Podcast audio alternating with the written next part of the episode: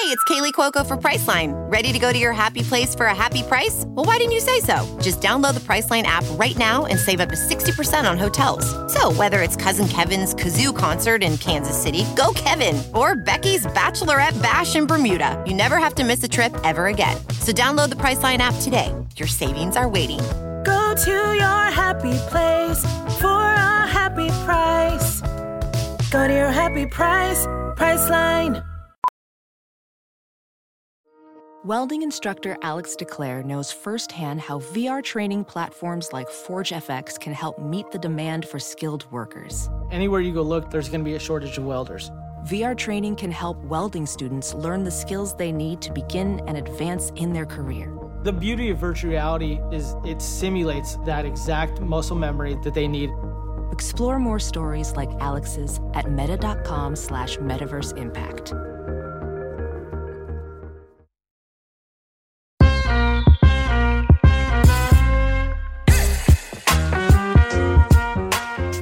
Hello and welcome to Baseball Bar-B-Cast, the only baseball podcast in the world prepared to discuss a baseball related nuclear apocalypse. I'm Jake Mintz, that's Stuart Shusterman. And yes, there will be MetsCon on this episode. We are so excited to welcome our old producer, Bobby Wagner, back to the show as the Mets uh, really pitiful showing over the last couple weeks. I believe they are now in fourth place in the NL East. That wasn't the plan. That's not what Uncle Stevie's paying all the money for. So of course we're going to talk to Bobby about that. Before we get to Bobby, we're gonna we're gonna do a little off-season review. We are now six weeks into the season, so instead of you know giving grades to off-season moves the second after they happen, just wait a couple weeks and then we can clearly, definitively decide whether these giant free agent contracts and blockbuster trades were wins or losses. And then after Bobby, we will, of course, do the good, the bad, the ugly, as we always do on Friday. Shabbat Shalom, friends. Let's get into it. Jake, where would you like to begin with this offseason in review? I think we need to begin with Sean Murphy and the Sean Murphy trade, which it is definitively known as because Sean Murphy has been one of the best players in baseball, not just as a defensive catcher, but as a hitter. He has exploded he has a 178 OPS plus, which I believe is leading the National League. He has a 1040 OPS. He's been slugging like crazy. And this is all after a very slow start to the season. He has been absolutely in fuego for about the last month. And it is a great example of good baseball player in terrible environment gets to good environment and gets even better. In more ways than one, right? I was pretty optimistic, and people made this point you of all the terrible things about the Coliseum, it's also not the most fun place to hit. Uh, with the with the high walls uh, in the outfield, just, it's just unpleasant. But I think what you're also getting at is just the general, the general um, will to show up and like be at your best all the time with Oakland, right? You know, Brent Rooker. I mean, he's really proven that that notion wrong. But in general, now you put him on arguably the best team in baseball, if not the second best team in baseball at worst, right? With more protection in the lineup. Although it's been interesting, he's mostly been batting fourth um, and not necessarily any higher. He's always hit the ball hard, but this is ridiculous. I mean, he, I think he has very clearly entered the best catcher in baseball conversation, which I thought was possible considering how high the defensive floor was.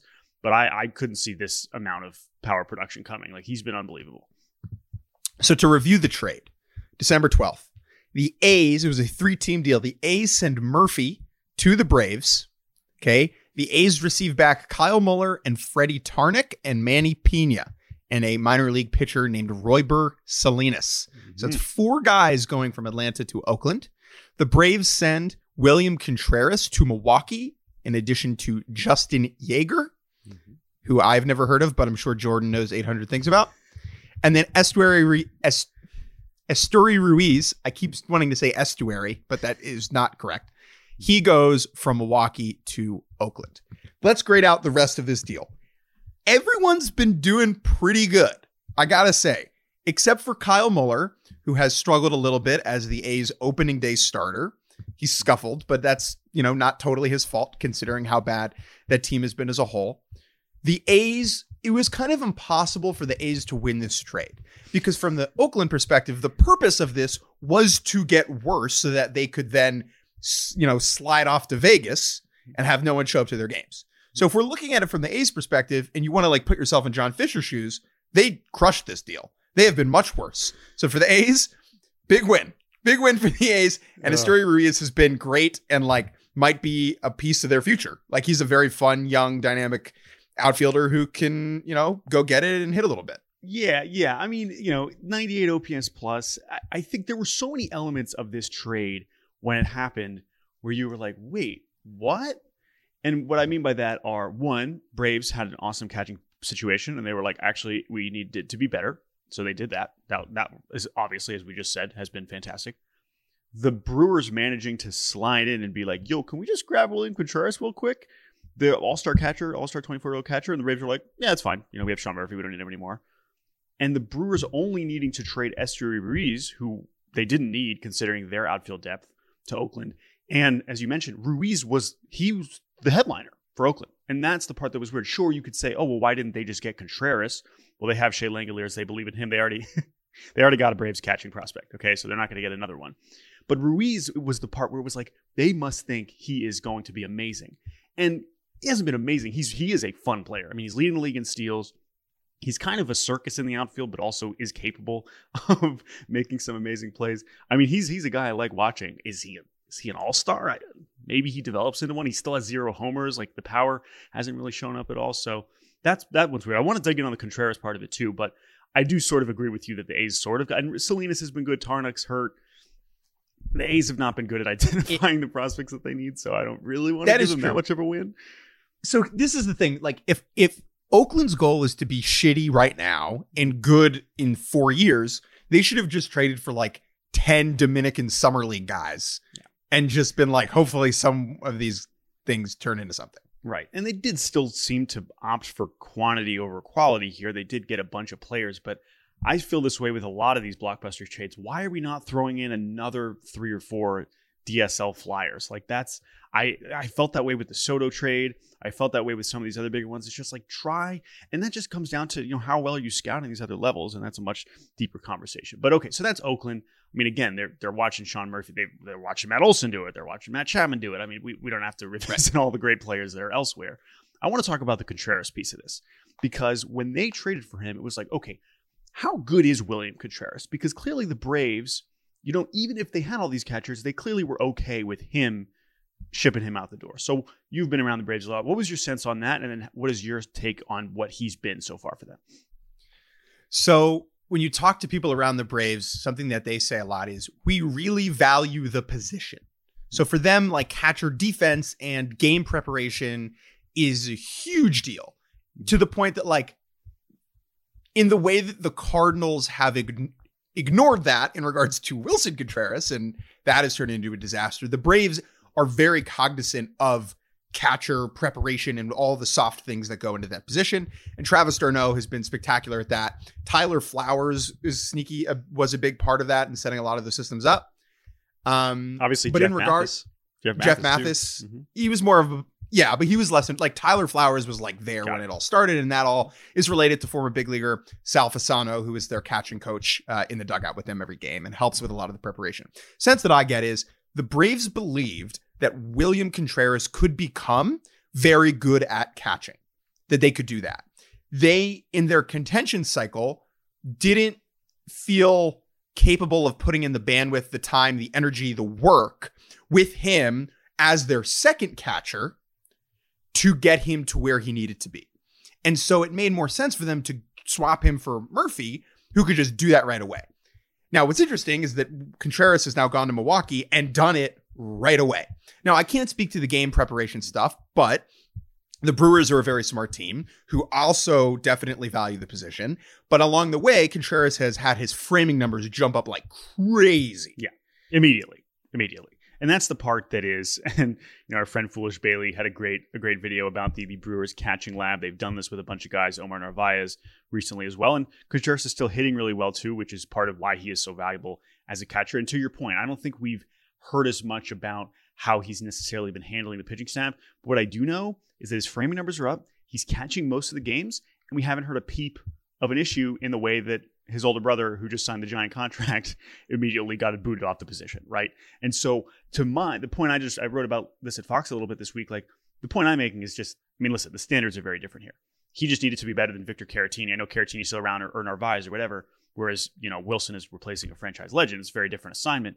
But it is telling that the Brewers were like, yeah, no, it's fine. Like I, I know he has questions, but he, and he's you know 25, and that's fine. Like he is going to make our lineup better, and he's gonna he is he is making our team better, and we can clearly improve the defense enough. Yeah. And so that's it, it. Looked like a steal at the time, and it's looked just as good, if not better. You know, six weeks into the season. I think in retrospect, this is a very rare win win win three way trade. All the teams got what they wanted. The Braves got an all star level catcher who can freaking rake and can catch every day. The Brewers got an undervalued dude who can also rake, and they've developed him into a really legitimate defender. And the A's were trying to lose baseball games, and they've done that really well. I mean, they've been the best at yeah. losing. That's true. If that was number one priority, they're certainly winning at that. I don't want to. Again, Ruiz fascinates me. He is fun to watch.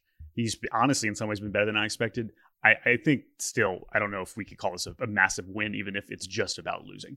Um, but fair enough. So No. this was obviously the biggest, uh, you know, trade that we had this offseason. in my opinion, the massive losses are the massive win. Open Fair up your third eye. Let's go Fair through enough. some of the big wins from the free agent perspective. I think we can make these kind of quick hitters. Xander Bogaerts, without him, the Padres would be in crisis mode. Yeah. And it's not the same as Murphy, where it was like, why do they need him? But when they signed Bogaerts, it was like, really? Like, is he really their top priority right now? I mean, for what he can, and listen, the Padres are also not in great shape right now. Like, let's let's be honest. They they basically have everybody back healthy, and it's not going so well. Uh, but Bogaerts has not been the problem. And to your point, if he wasn't there, they might be three or four games under 500. So he has been he's been awesome, and and and that's also why we were, you know, if you go back and listen to the the shortstops pod that we did, and we were both so bullish on Bogaerts to be the easiest transition wherever the hell he ended up, whether it was Minnesota, whether it was back in Boston, whether it was, you know, who knows, whether it was in Japan, Korea, you know, Mexico. This dude was going to show up, be Xander Bogaerts, didn't matter. And that has proven 1000% true. He is fantastic. Other enormous win is Dansby Swanson, mm-hmm. who has gone to Chicago and very much reinvented himself as a hitter. His walk rate has doubled from 7% to 14.5%. That is from 33rd percentile walk rate to 91st percentile walk rate. He has basically stopped chasing outside the zone. He's been just as good at defense. Now the power hasn't showed up to the same extent as it did, you know, in the past, but he is a better, more well-rounded hitter now than he was in the past, and this is not something I ever thought he was capable of doing. Yeah, I mean, 392 OBP is is wild. And and again, the other thing that's great about Dansby, because he's so good at defense, the dude's there every day. Like he's, I don't know if he's missed a single game yet. And what we're looking at is a player who, it's funny to look at it now. His OPS plus is actually higher than it was last year, right? Right now, and I know some of that is, is the offensive of line is a little bit different, especially early in the season. Is he going to get to 25 homers again? At this point, I would be surprised, but he's still a great player. And I think that's a, that's a kind of a fascinating development. It's, it's not really we were so focused on like can he repeat what he just did. Instead, he was like, no, I can get better and be a little bit different. I know the Cubs also have had their, but they're they're right in the mix there, and he's been a huge part of it. Huge win. He's just been such a focal point of that team. Mm-hmm. He like this is exactly what they paid for. And remember, people were we just t- talked to Matty Lee about this, right? Like he was the last one, and Cubs fans were like, "All right, well, I'm glad we got one of them, but you know, it's not Correa." Well, we'll get to Correa in a second, but okay. So other other massive wins. I mean, Yoshida, duh. I mean, he's been amazing. We're going to keep talking about him. Red Sox have been surprisingly competent, and he's been a, a massive part about that. Uh, not Carlos Correa, but Joey Gallo and Cody Bellinger. All these like bounce back of him and Hayward. I know those guys didn't, you know, Hayward didn't get as much money, but like I was thinking, oh, one of them will will figure it out. But wow, I mean, it, it is awesome. Who who are you more surprised by, Gallo or Bellinger? I am more surprised by Bellinger because he is dumber than Gallo. and like I think for Gallo, it was he just needs to get out of New York and LA and like reset everything. Yeah. And he can just I mean, Gallo is 29 and was mm. really only bad for one year. Like he was bad in 22. If you go back to 21, he had a 121 OPS plus. Like he was no, not he was- great after he got traded to the Yankees, but he wasn't horrible. Like he was No. just a slightly down version of Joey Gallo. So there was one year of him being bad. Yeah. Bellinger was terrible mm-hmm. for like 20, Two and a half seasons. like two and a half seasons, right? And he's clearly a little lightheaded. Not as right, Right. He's not exactly showing us as much reasons to be And- like, I'm going to figure this out. Right. And the Dodgers coaching staff could not get through to him to make the necessary adjustments. And I'm like, okay, well, if the Dodgers can't get through to him, like no one can because that coaching staff is so good. And so in my mind, I was like, oh, it's a Cody Bellinger problem. Right. Whereas Gallo, I understand he was in LA, but he was there for like two minutes and didn't really get a chance to get the whole treatment. Mhm. And so him going to Minnesota, it's like, oh, well, if he's comfortable, I mean, he's doing Joey Gallo shit. Like it's he's hitting 200. His Yeah. batting average is 200 and his OPS plus is 139 Right. right? And so it's exactly what you would plan. Whereas Bellinger, I was like, yeah, great, okay, he goes to Chicago, he's going to be bad, and then you know he'll go play in Korea or whatever. But no, I he's been great. Maybe I'm not giving his intelligence enough credit. Yeah, no, he's he is he's looked good, and and obviously the defense is still good in the outfield. Um, so yeah, Bellinger has been been really solid, and and no, Gal, I agree. Right, Gallant, it was just it was a it was a matter of worst possible timing, worst possible place to look shitty, and that's really what it came down to. But I'm not surprised he's reset and has looked great. Uh, a couple other moves. I- oh yeah, I just want to say, like, as someone who has had bad times in both New York and Los Angeles personally, I relate it. to this. For now, sure. have I ever? I've never been to Minneapolis in my life. Right. Largest American city I've never been to. yeah. Maybe that's maybe I need to go there and I'll be more comfortable. Jordan. I was gonna say the difference is when you struggled in New York and LA, you didn't have thousands of people telling you you suck, right?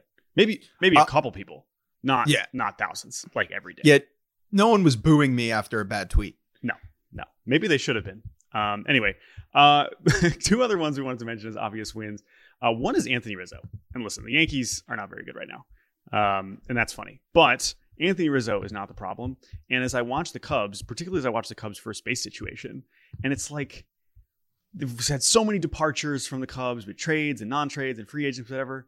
And Rizzo has just kept on chugging along. Like, talk about a dude that has really never been bad it's Anthony Rizzo. And that goes back for about 10 years now. And I know he can't single handedly save the Yankees offense because the kind of a hitter that he is, but he's fantastic and he really is underrated at this point. Can I say something? Like he's not a Hall of Famer, Mhm. but he's at 40 WAR. Yeah. If he can like do this till he's 40, and he like gets to 63, Yeah. are we gonna have to have a weird conversation To about Anthony Rizzo? So he is like to me, he's like a version of Evan Longoria. Um, where I mean, Anthony Rizzo is much more historically significant than than Evan Longoria, respectfully to Longoria. But just when you consider the postseason resume and the postseason moments and the teams he was a part of, I would say, but like we're still talking about just a three time All Star. But as far as kind of being good all the time, uh, I think the issue with him is he's just came along at a time when he had just other first basemen who were statistically Right. so far ahead, uh, particularly in in just like the overall power production and, and being compared to Goldschmidt too. And I think if the shift was banned a few years sooner, maybe some of those batting averages would be a little bit higher. Uh, but I I think he's he's an amazing player. I mean, he's going to get to yeah, he'll probably finish with you know 350 homers. Uh, maybe he'll probably have over a thousand RBIs. Like it's it's going to be an interesting uh, case, and people freaking love him as they should. Um, so that's kind of an interesting part about him too. absolutely. Uh, Padres legend, one career home. I love that. I love that he has 46 Yankee homers, which is way fewer than I thought, to be honest with you. Uh, 242 Cubs homers and one lone Padres homer. That's great. Yes, Rizzo is is fantastic. So credit to him. He is not the problem. if they didn't have him, they would literally be getting shut out every single game. quick Yankees thing. I mean, we're not going to go too deep on this, but I love that they just whooped the, the A's and like we were feeling good, and then the Tampa showed up last night, did I Thursday night. I didn't even earlier this week. I was like, I hope when the Yankees sweep the A's, Yankees fans aren't like, "We're so back," and I didn't even know they were about to have Tampa coming in. Um, so that only holds up even better. Um, it's, it's almost. I mean, again, that's also like at the same time. I mean, the whiplash of playing the worst team and the best team back to back days is like I can't. Like that's that is probably a, a tough thing to do. Yeah.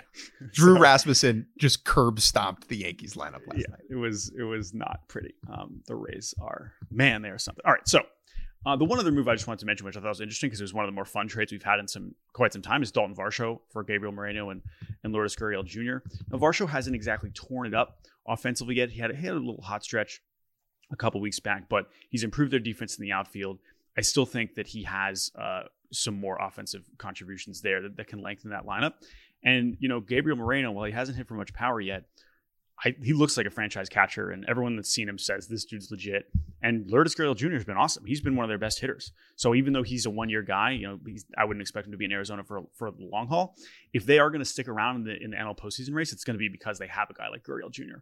who has been a better hitter than Varsho by a lot. Uh, and, and I, am not surprised. I mean, he's he, talk about a guy who's probably made some money for himself. Like Gurriel has again, we've talked so much about how bad the free agent class is, particularly on the position player side. He's only going to be you know, he, he, turns 30 in October. Like, I think he could really make some money if he stays healthy and hits like he has because he's he's a really underrated player and his power kind of disappeared last season, but I really like him a lot. Let's get negative. Let's, let's be it. bummers. Let's do. Okay, let's, not let's every run through these quickly because I, I don't want to. I, I I love so many of these players and it makes me sad that they've been bad. But we have to do them uh, before we get to our good friend Bobby Wagner. Uh, no, no, no Mets on it. We'll save the the Mets negativity for for later. Justin Verlander isn't even on this list let's just go quickly. Carlos Rodon, friend of the show. We are obviously biased. We have known Carlos for a decade. We're not exactly amped that he hasn't pitched yet. And guess what? Neither is he. That being said, when you give a guy $162 million and he, it's May 12th and he hasn't made a start, that is an early disaster. A lot of time for it to turn around. Mm. Okay. I'm optimistic, uh, irrationally so, so maybe, but uh, he's got to be in this group so far. Willson Contreras, we've talked about it at length. Unless he becomes a top 10 hitter in the world, which would be fucking hilarious. You know, if you just took the catcher's glove off and he turned into Babe Ruth, that'd be great. Unless that happens or he gets bit by the Yadier Molina catching defense spider, this is in the negative category. Jose Abreu, okay, signing with Houston, headed back to Chicago this weekend in what will be a very bizarre reunion where no one's in a good mood. He has yet to hit a home run. Sorry, I know about that. And he's still hitting fourth for Houston which has become a topic of consternation for Astros fans. There were some hints, people last year, even when his numbers were so good, where it was like, he's struggling with velo. He's struggling with some of these things. And I was like, don't worry about it. He's like low key one of the greatest hitters this planet's ever seen. I know he's a little bit older. I'm not too worried. It's been terrible. He has been horrible, and they they're not changing things. He's also playing through it every day because again, you can't t- get him off the field, which I respect. Right. But it's like, dude, you stink. Fake oblique injury. Come on. Get, yeah, get him in the, get him back in the lab. But also, he's going to homer against the White Sox, right? I mean, come on, has to. When the White Sox let him go, we were like, "Look at these fucking idiots! How could they let this guy go?" And it turns out they were right. Could you imagine the White Sox season if they had brought Jose Abreu back for a lot of money? Could you imagine? I mean, yes, but also quick transition. They spent a bunch of money on Andrew Benintendi. He also has zero home runs. So I mean, I mean, I guess your defense would still include even more DHs in the field, like Andrew Vaughn and Gavin Sheets and Jake Burger, whatever. But but this is the thing. Different? This is the thing, Jordan. Like, if they bring Abreu back, yeah, who's losing at bats? Jake Burger, who has been their best hitter. That's true. And so we're talking about like six wins on the season for this whole team. I don't know. We wouldn't be playing third, like Burger, whatever. Anyway, it's the it would certainly would not make their season any more fun. Um, but maybe not. Maybe the end is maybe he would be raking uh, on the south side. Who knows? But anyway, Abreu bad. No, no bueno. Jean Segura in Miami. Yikes! I believe he has been worth per Baseball Reference negative one point four wins above one point five. It went down last night. Negative wins below replacement. He has been 1.5 wins below replacement in 33 games. That is an outrageous pace. He will not keep it up all year. The equilibrium will swing back. But my lord. This is another guy who's hit 270 for his whole career, at least, if not better. Like, I didn't think he was a superstar, but I didn't think he sucked. And now he's hitting 186, 233, 212 with zero home runs. So and bad defense at and bad defense, leading the league in uh, double plays grounded into. So Jean Jean, I mean, no longer the hitting machine. Just just copy everything Luis Arraez does. Just follow him around do everything you eat the same food, you know, piss in the same urinal, whatever you got to do, because whatever's going on right now in Miami, Jean, is not working. Taijuan Walker, not good either in Philadelphia. Good teams don't really do this often. Like the four year, $70 million contract for a pitcher, 355. Like that's like the Steven Matz, like Alex right. Cobb in Baltimore. Bassitt, that's been okay. But this one, when it happened, we were like, what is Taijuan Walker really achieved consistently to be worthy of this. I will say he looked very good against Boston. Finally started throwing the Yep. splitter that was unbelievable in the WBC. I don't know why he wasn't doing that from day one. So I, I mean, he's fine. Is he the reason they aren't very good? You know, 18 and 19, no, but it's not helping. Yeah, I think he's such an important like piece of this team because he's he's going to pitch every day and he's going to pitch every day there, ideally for the next three years. Like that's the point. Yeah, every, every, There have been moments- Whew, not every every day. fifth day. Oof. Oh my That's- god, that would be a lot. Oh of, my god. a lot of home run, a lot of walks, a lot of homers. Yeah, we, we wouldn't want that if he was pitching every day. Last one, Shintaro Fujinami with the Oakland A's. Now it was only one year, three point five million dollars, mm-hmm. three point two five, even less. Mm-hmm. So this is just a flyer, you know, a shot in the dark, a dart throw for a team that was going to suck anyway. Uh, but the dart, you know, when you play darts and you throw one and it doesn't even go on the board and like it hits something behind It's or it, the like, other falls board. to the it hits someone else's board. hits someone else's board, it falls to the floor, like you hit the light, right? And then everyone laughs at you. This this will happen with people who've never played darts. That's been Shintaro Fujinami so far. He started in the rotation. He made four starts, and he was an absolute disaster show in all of them. He was electric to watch. Like it's a crazy, crazy stuff. No idea where it's going. 20 Ks, 20 walks, and 23 innings is fucking lit. I absolutely love it. And to get bounced from the Oakland A's rotation after four starts, you have to be so lost for that to happen to you. Oh, Here's the best part, though. I still love watching him. I mean, Oh, the yeah. stuff is the stuff is still awesome. He's gonna stay in, on the team. Like, there, there- there's no reason to send him elsewhere because, like, there's a version where he just gets insanely hot for like eight games in a row out of the bullpen, and someone trades for him. But yeah, I mean, obviously, from the jump, it made no sense for him to be in the rotation. But it was uh, quite the circus while we watched it. Alrighty, Jordan. The last one we should mention. Jacob deGrom. Jacob de Grom with the Texas Rangers.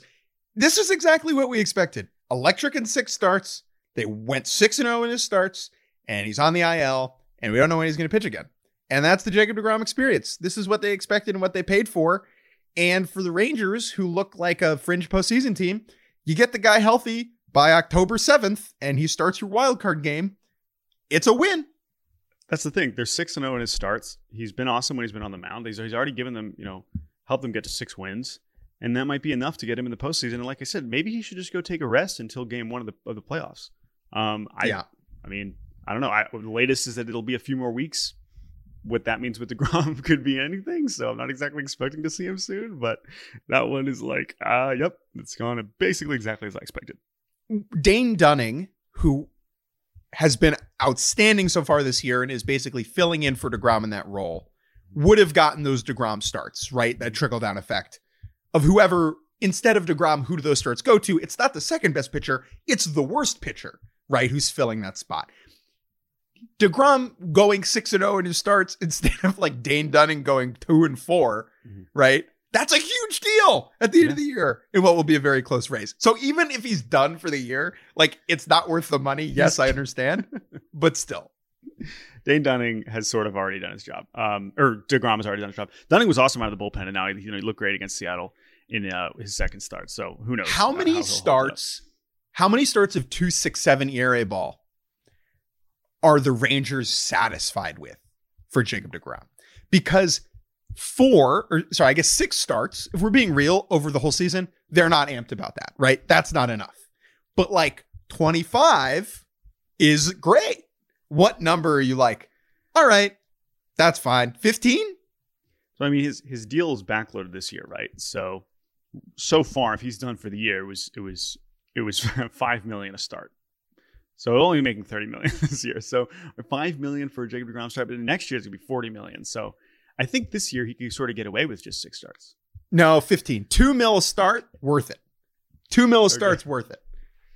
I love the the contrast of that versus like the, that's one side of the spectrum in like the world of baseball is paying one person two million dollars to make one start, and the other side of b- baseball is like you know adult league, men's league in the summer where it's like, hey man, like can you come throw a couple innings? I'll buy you lunch. it's, it's like it's very very different. Uh, baseball is, is is a funny game. All right. Um, of course, there are more moves. We will continue to talk about those in the weeks to come. But for now, we're going to take a quick break and we return with Bobby Wagner for uh, another edition of MetsCon. Hey, everybody, I'm James Hinchcliffe. And I'm Alexander Rossi, and we're the hosts of Off Track with Hinch and Rossi. The biggest race on the IndyCar calendar, the Indianapolis 500, is right around the corner, which means the much anticipated docu-series 100 Days to Indy has begun. Each Thursday, right after new episodes of the show drop on the CW, we will be dropping our own reaction podcast on the Off Track feed as we break down everything that we saw in the episode and talk about which one of our friends are really putting it on for the camera. Listen to Off Track now on Stitcher, Apple, or wherever you get your podcasts.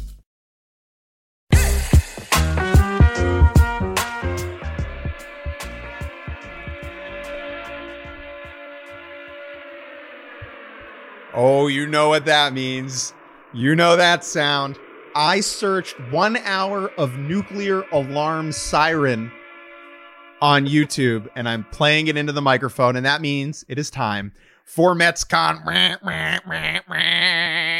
Let's Bobby do Wagner, hello. it. Hi, guys. Bobby sounds so happy to be here.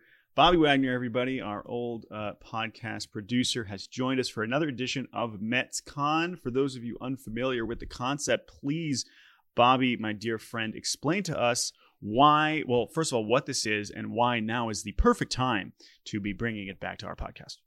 So, MetsCon is a play off the DEFCON scale, which is the United States military, I guess, emergency readiness scale. It's it's this is important. This part is important. Five is the most gentle. You know, five we're like chilling out. It goes kind of in reverse order. DEFCON one means nuclear war is imminent or has already begun. So we can't say one. Really, we can't ever say one unless the New York Mets get like folded as a franchise. DEFCON 1 was when, like, Brodie Van Wagenen was, like, making fun of Manfred. You remember this? And it was like maybe maybe Manfred will just fold the Mets out of spite. DEFCON 1 could have been like if the Wilpons decided to pull Steve Cohen's bid at the last second. That could have been Mhm. DEFCON 1. But those Sure. that's all in retrospect now. This is the now. But here's the thing the Mets stink right now. The Mets have been shut out more than any team in baseball. Yesterday by the Reds for the seventh time this season, more than any other team this season. They've played a baseball game and finished it with zero runs. Bobby, that's you're supposed to score runs. That's how you win Mm. baseball games. And they've been scoring zero runs quite often. They're now 18 and 20. They're in fourth place in the NL East. Do we know if there are no anyone's told, penalty. Do we know if anyone's told them that? Do we know if anybody's just said maybe you should score some runs? Like does anybody That's why you're them? here. That's why you're here, Bobby. We have this great platform. We have at least like 15 to 20 people listening. Maybe Right. one of them's on the Mets. And now you have the opportunity to say, hey guys, score some runs. This weekend, the Mets will be taking on the Nationals of Washington. And there is a world where at the end of the weekend, the Nationals of Washington are ahead of the Mets of New York in the standings. Yes. That sentence, in and of itself, you don't have to tell me literally anything else about the season. You just have to tell me the date and the fact that that is true. And I would say things aren't going very well. So, Bobby, what is your sense on? First of all, you haven't given us a number yet. So No, do no, that. Give us give us our, our rating, and then tell us what concerns you the most and why you give it that rating. Okay, before I give the rating, I would like to just contextualize myself for this baseball season. So on my podcast, Tipping Pitches, which you guys come on kind of annually and tell us that you could do a better job hosting it than us. That's kind of like your whole shtick, but that's okay. It is it's true.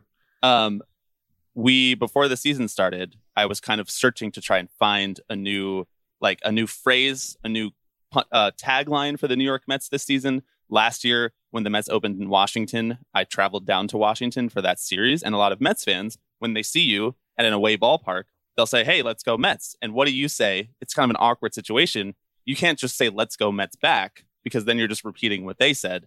So you have to kind of come up with your own little tagline that you could say back to them. And last year, I said, "Hey, this is the year." You know, I just kept saying, "Hey, this is the year," and it kind of felt like the year all year. 101 wins. Of course, they blew it at the end. Everyone knows what happened. Can't run that back this year because you can't just be like, "This is the year" every year. Then you're a schmuck. So this year, I decided my tagline would be, "Keep the faith." Hey, keep the faith. People say, "Let's go Mets" to me. I just point back and say, "Hey, keep the faith." So I'm trying to remain as optimistic as possible. So I would like to introduce you to the second version of Bobby that you guys don't know yet, and that is Optimist Bob about the New York Ooh. Mets. Ooh. I, I think I was about to say, oh, were you saying keep the faith, you know, when they were 10 and 6, 11 and 6, even at one point this season? But I think it's a good reminder of how this season started. Yes. with Justin Verlander being scratched. and I know he's back now, but and he's looked pretty good, right? I know Scherzer is now the one that's that's dancing on and off the IL. But as you've watched this team and as you've tried to keep the faith, what like what are the thoughts that are going through your head? I mean, I just mentioned they've been shut out seven times, but what has made you most frustrated or concerned about this team so far? What's been the biggest opponent hmm to keeping the faith? So okay, here's where I'll say. I would say I would say right now we're in MetsCon three, bordering on MetsCon two. And for folks at home, that means we are increasing our force readiness above that required for normal readiness, and it means then we are about to be verging on next step to nuclear war. Love it. This is because it's May. Okay, it's May 12th, and I'm trying to quote unquote keep the faith and stay honest to myself. Um, however, Jordan, to answer your question, the thing that bothers me most about this team is that they have absolutely no life and charisma to them whatsoever. You watch them, they lose five nothing. It's like nothing matters. Even the games that they start to battle back, they immediately give it back in the next half of the inning. They're just a very frustrating baseball team to watch because, you know, for the two week stretch that they were on the road, they were hitting okay, and the pitching was just getting them by enough. And the kind of the bullshit bullpen that they had going on with Jimmy Yacabonis coming in and giving them three scoreless innings was working out. But it was pretty clear that when they came back, they were going to need to get like a good start from a starting pitcher, and they haven't gotten that. So it doesn't really even matter that they're getting shut out in some of these games because only one starter has gone into the seventh inning this season, and it was Joey Lucchesi in sa- on Saturday night in San Francisco in his first start in a year and a half. So nothing is really clicking in the various a- aspects of this team. But Yeah, you also- can't. Yeah. Yeah, you need runs. That's the hmm. thing. This is not the World Cup. Okay, it does not go to PKs after nil nil. They don't. They don't let you do that. They don't let We- penalty pitches happen yet, even though we've pitched that before. This team over the last three weeks, the last 18 games, has scored 61 runs. That is second worst in baseball. They have scored the second fewest runs in baseball over the last three weeks. That's a significant period of time. The only team that has scored fewer than them is the Cleveland Guardians, and half of their hitters don't even bring a bat with them because it's not even worth it. The do you have faith? Do you have more faith in the lineup figuring its shit out and getting out of the rut, or more faith in s- someone other than Joey Lucchesi pitching into the seventh inning? Uh, well, I, I think that stat might be outdated because I think Justin Verlander might have gone to the seventh the other day. So I, I think the, the second one probably in that I don't.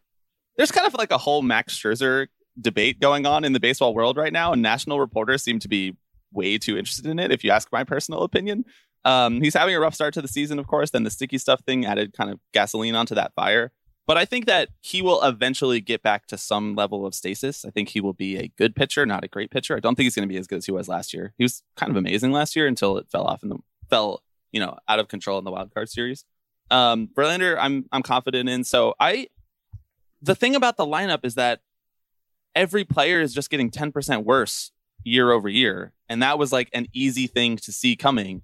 And then brain genius Billy Eppler, who built the Los Angeles Angels into the biggest dysfunctional franchise of the 21st century, just kept trotting down that path and didn't, you know, and didn't replace them. But I, I am cautiously optimistic about how Brett Baty and Francisco Alvarez have looked, and that lengthens the lineup quite a bit. And so it's not going to be like this all year. Like, do I think that they still have a a better than 50% chance of making the wild card?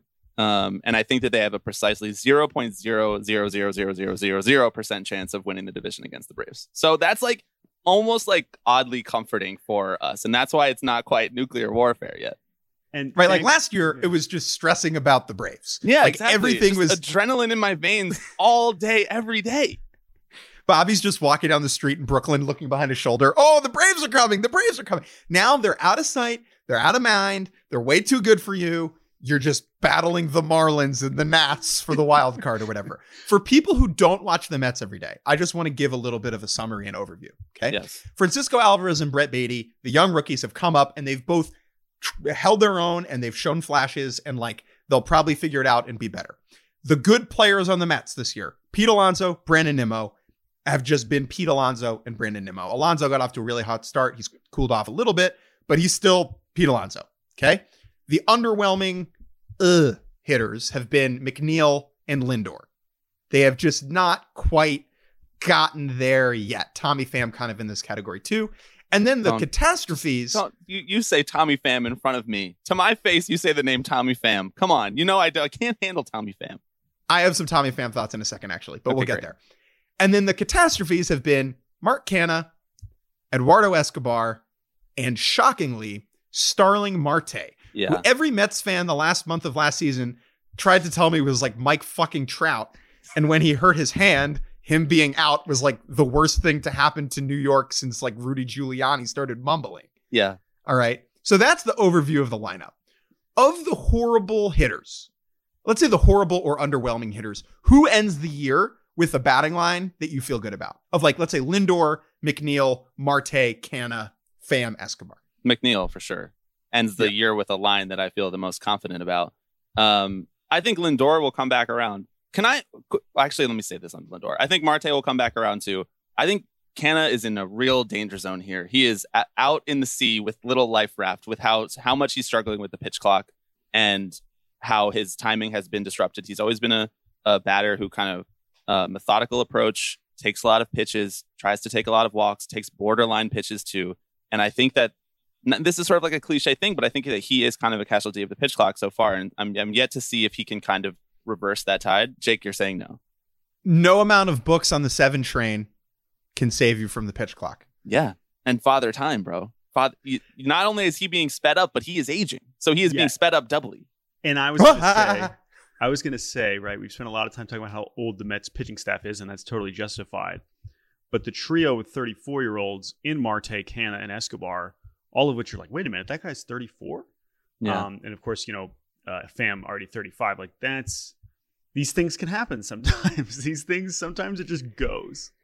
But the other thing about the Mets that I am, let's say, most concerned, but uh, most surprised by is there's Mhm. been really no weird shit happening besides the Scherzer sticky stuff. New and era. what we are used to with the Mets is that every week there's another odd headline. And so far, the Mets have not just been underwhelming, they've been boring. yes, And so, what I would like is I need Tommy Pham to do some Tommy Pham shit. yeah, he needs. I to need him to some hit sense into them. Yes, I need him to do some Tommy Pham shit and light this team on fire because this team needs to make a headline. Like someone needs to be spotted on a date with Pete Davidson, or Yeah. like uh, someone Oh. has to date Taylor Swift, or like I- someone I needs to rob a pushed bank, for the or Taylor like Swift thing on the pod two weeks ago because you know she's dating potentially dating F1 drivers who are controversial. She's potentially dating Matty Healy, mm. lead singers of of rock bands who are controversial. If she wants to just date people just to to you know date quasi failures who are in the spotlight a lot, New York Mets got a lot of them on the roster. Jeff Brigham. yeah, bro. Jeff Brigham. I mean, well, right? I mean, I assume he would be the first guy that Taylor Swift would be would be all over. Not high leverage Um, Tommy Hunter. High leverage Hunter. That's my nickname for him this year.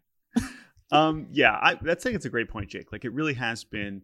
It's like if if they're gonna be bad, can they at least be also a circus? And instead, they're just boring and bad, and that's just kind of lame. That's not the Mets we know and love. like So, someone, yeah. someone commit like a victimless crime. Mm. Okay, like Mhm. that's what I need. I need like uh like tax evasion or some shit. You know, I Hey. I need I need this team to do something weird. Jake, do something interesting, You're please. in New York. Head on down to the ball yard and, and give them a little pep talk. Say, hey guys, we need victimless crimes as soon as possible. Let's get this season I think back on track. I think Dark Knight Rises style, they should go down to Wall Street and they should try to rob it like Bane. Just send crew? Francisco Lindor in on a motorcycle with a helmet trying to rob Wall Street. Um, Bobby, spe- speaking of Francisco Lindor, can Oh, I yeah. say? You know what I need? Sorry, I need like a Chris Christie first pitch that he like just Mm. bungles it. That's gonna set the Mm. team on fire. Yeah, that's going to get the vibes going in the right direction. Um, is it too much to ask Francisco Lindor to be like a competent major league hitter for a month straight? hmm, Because he'll be like the best hitter in baseball for like 10 days, and then he will just look totally lost.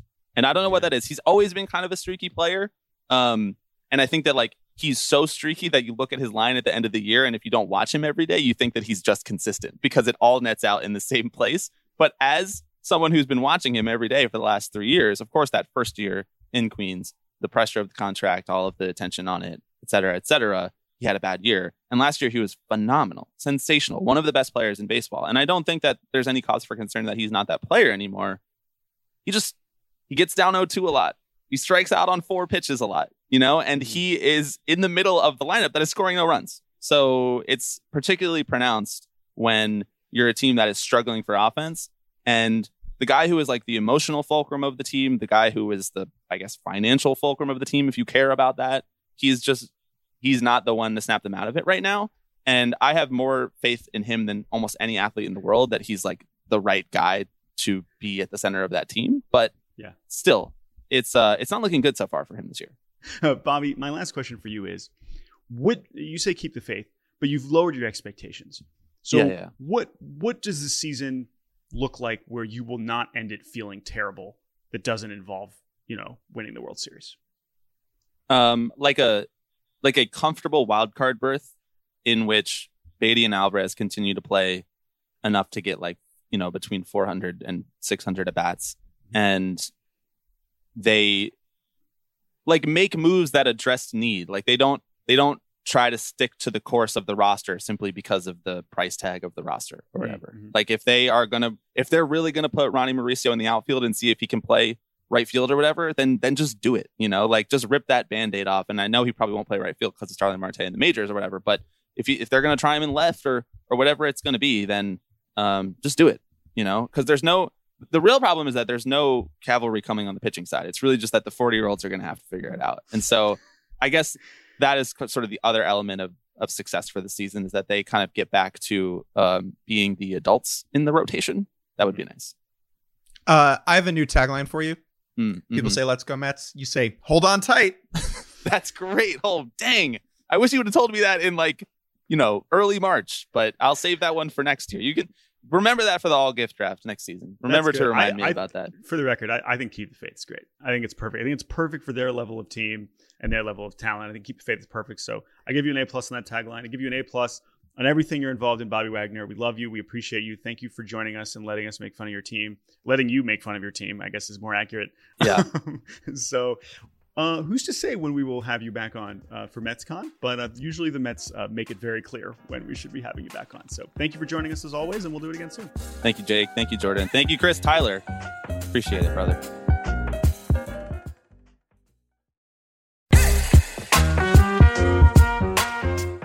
And welcome back to the end of Baseball Bar-B-Cast. Jake Mintz, Jordan Shusterman. Thank you to Bobby Wagner for coming on. Let's hop right into the good, the bad, and the ugly. Again, one thing good from the week that was, one thing bad from the week that was, and one thing, Dan Uggla, something a little bit odd, a little bit weird. Jordan, why don't you start us off with your good? I will start us off with Wander Franco leading baseball in fWAR on this Good Friday. Is it Good Friday? I don't know when Good Friday is. It Easter a- already happened, brother. It's Good Friday, lowercase lowercase g. it's a Good Friday. Um, I love this because Wander Franco's season last year was he was injured. He was just hurt. And we were like, oh, what's the ceiling here? Is he just a good player? Is he just a guy where it's like really nice player to have, maybe even all star sometimes, but like, is he really one of the best players in baseball? And six weeks into the season, for one of the best starts we've ever seen from any individual team, one of the best offenses we've ever seen from any individual team, he's like, yeah, actually, guys, uh, remember when everyone thought I could be the best player in baseball when I was 11? Yeah, that's true. So I love Wander Franco. He is great. I had someone in baseball yesterday text me, Hey, Wander Franco might have it. And I responded, No fucking duh.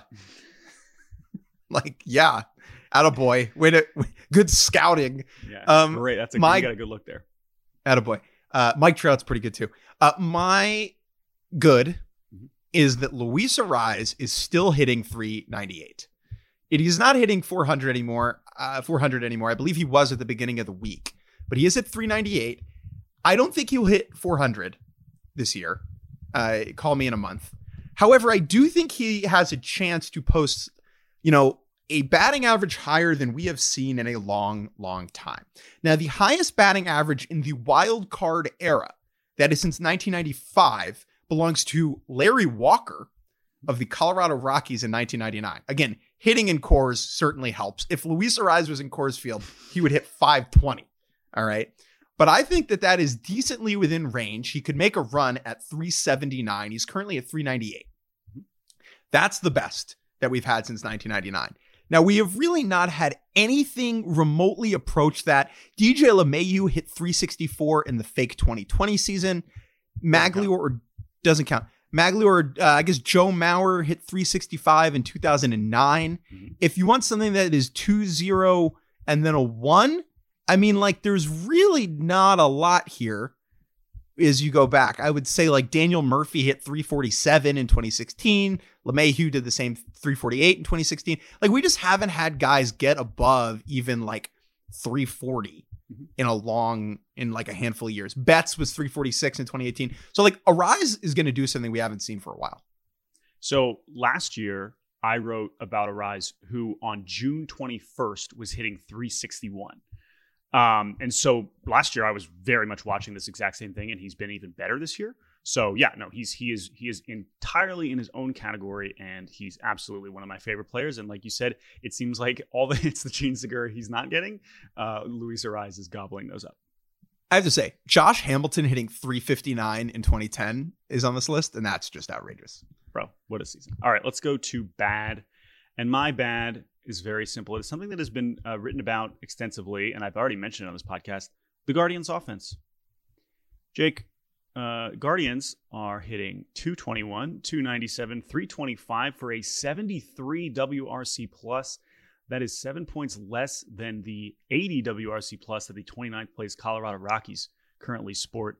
Um, and watching them against Detroit this week, I mean, it's just this is just stunning. This is a stunning, stunningly bad performance, and it is it is. I don't know how they fix it. I think that's the most interesting part. Is like they kind of cast their lot here with this group that like worked last season, and the reason why it's so funny to me is because of how last season ended.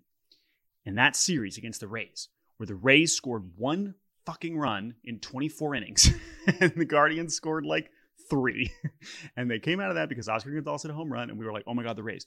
The Rays brought back almost that entire lineup, and they are one of the greatest offenses we've ever seen. Cleveland brought back their entire lineup almost, added some pieces, and they are one of the worst offenses we've ever seen. Thank you, baseball. We totally understand you. Not to insult one in three men, but the only word I can use to describe the Guardians lineup is flaccid. Yeah, it's ugly. It is a it is a poor watch. It is not making anybody satisfied. Maybe that's the best way to put it. what is your bad?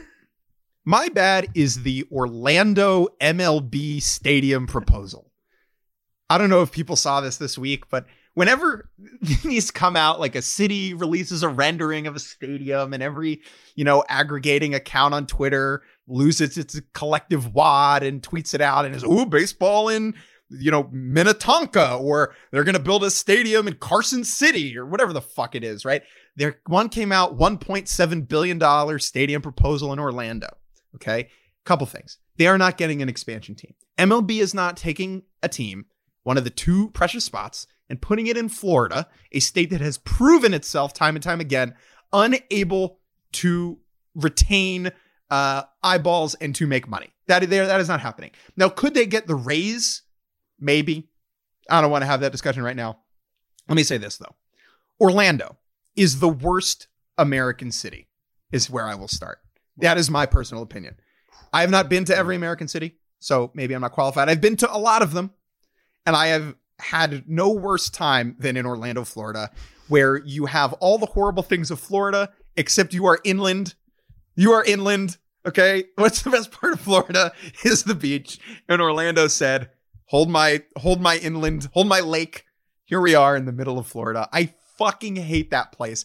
And the idea of Orlando having a stadium that we would need to go to at any point would just be just devastating and soul crushing. And the idea that they're the Orlando Dreamers is so funny because they sound like an old. They just sound like uh like the big the baby boomers like they're the dream like I mean, just it's- terrible. It is quite a dream. You got to. It is a dream. to them. Uh, here's the, what I'll Ora- say. the Orlando Irrational Ideas is what this team should be called. While I don't entirely disagree with many of the sentiments you've presented, what I will say is that I love this because I, I don't care how realistic they are. Ballpark proposal pictures, I'll eat them up. I don't care if they'll never happen. I don't care if they're almost insulting to the degree to which they're pretending like they are going to be a thing. It's it's like a yo, you made a new ballpark and you think like peop real people like spent a lot of time putting those together and said like this is what a ballpark could look like. It's fun. Whatever. It's, it's to me. To me, it's harmless. I, I again, I understand why you're putting this in the bad category, but I, I like looking at the pictures. The rendering is good. okay, All of them are good. you're not the idea the idea of a ballpark of a big league baseball team in Orlando, Florida is soul crushingly bad to me. Mm, mhm. The- Even the thought of of it, like going to the 2036 All-Star game in Orlando. And this is coming from someone admittedly who hates Disney, Oh, things- If you, if you if you couldn't have figured that out, that he wouldn't have mentioned that by this point. not in the Ron DeSantis way, Hmm. to be clear, but just I don't enjoy Disney World and the Disney experience. Mhm. So designing a team in Orlando for me is oh my god, dear Amazing. lord. Well, that is so. Well, Jake certainly made the case for for bad there. All right, let's go to Uggla. My Uggla this week is a little check in on one of my favorite websites in the world, umpscorecards.com. I love umpscorecards.com. It is honestly one of my favorite things that has joined the baseball lexicon. Uh, really, since I've been doing this for you know ten years now, and I just wanted to check in on, you know, some of the best umps that we've had so far. Most notably, that by average accuracy of umps that have uh, done at least five games, the GOAT himself, Perfect Pat, Pat Hoberg, is indeed once again in first place with an average accuracy of 97.2 through his six games. Just so for those of you who are not as familiar with umpscorecards.com, encourage you to support their work, donate, Patreon, whatever. They are freaking awesome, and I love everybody involved over there. Pat Hoberg was number one last year. It was him and a younger umpire named Jeremie Rehak were the top two, along with Adam Hamari, Tripp Gibson. Those are the guys at the top of the list. This year, we have a new challenger, Mark Ripperger. Mark Ripperger. Him and Quinn Wolcott currently, and Mark Wegner currently averaging over 96% accuracy. We love to see that. Jeremie Rehak up there in the top 10 as well. Alan Porter, traditionally awesome. We got Chad Fairchild, who has one of the best games of the season. Tripp Gibson, he's been excellent. We have not had a perfect game yet so far this season. I would not expect to since we had Perfect Pat in the World Series last season. But we did recently have our first uh, just one missed call of the season.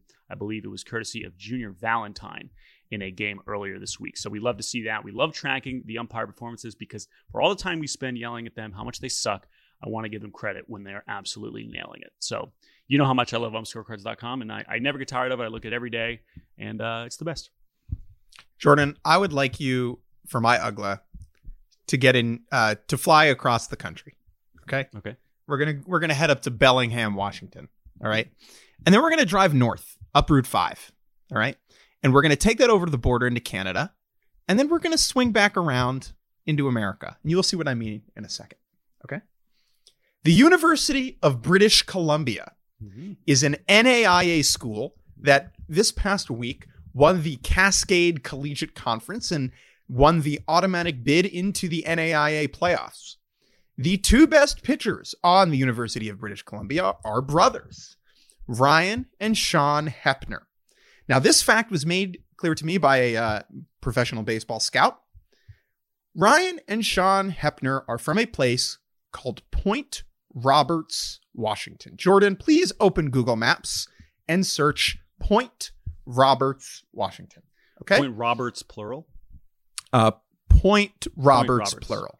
Yes. Point Why don't you go ahead and see where that is, Washington. And tell everyone where exactly Point Roberts, Washington Okay, is. so Point Roberts, Washington is basically if you if you are in Vancouver and you just drive directly south until you hit the water. Uh, I mean, this is really this is a bizarre place. So this is basically it's very hard to describe, but it appears to be below the border, right? So it is in America, but it is completely separate of any other part of Washington. Is that the best way to describe it? Correct. Now, Point Roberts is a geographical mistake. When the US and Canada drew their border in 1918, whatever the shit, it is along the 49th parallel, okay, that runs all the way across the top uh, from like Minnesota, North Dakota, Montana, Idaho, Washington. However, there is a little sliver of land that juts down from Vancouver just below the 49th parallel for, I want to say, about two miles, maybe even less, down over the border. And the only way to get there is by boat or to drive into Canada and back around. But it is America. And Point Roberts, Washington, is where these two brothers, Sean and Ryan Hepner, are from. And they are both apparently pretty freaking good. One of them is like 88 to 90 and is like pretty decent. And they're both fresh. I think one of them's a freshman. They're in the NAIA playoffs. Probably not pro guys because it is NAIA, but maybe they are. And I just love that there are two brothers dominating college baseball from this tiny little weird place that I'm not even sure if it has a baseball field that is like kind of America and kind of not. Point Roberts, Washington. That It- is my Uggla. It is bizarre. If you look at it, you just say, "Why is that America?" It's really that simple. Right. You just don't really understand why. Uh, shouts out to UBC, as it is known, produced one big leaguer, Jeff Francis, Rockies lefty first rounder back in 2002. Pitched a long time for the Rockies. One of the ultimate, um, just throwing some poo up there. Talk about 80 poo from the left side. He was he was uh, shockingly competent. One of the one of the better Coors Field pitchers we've actually had over the last 20 seasons. Thank you to Chris Tyler. Thank you to Bobby Wagner. Thank you, Jake Mintz. Jake will be back on Monday without me. We got a lot of uh, travel coming up, so we're going to be seeing some guest host situations in the coming weeks. But we're going to do our best to keep delivering you the best Baseball Bar-B-Cast possible. We appreciate all the support as always. So until next week, so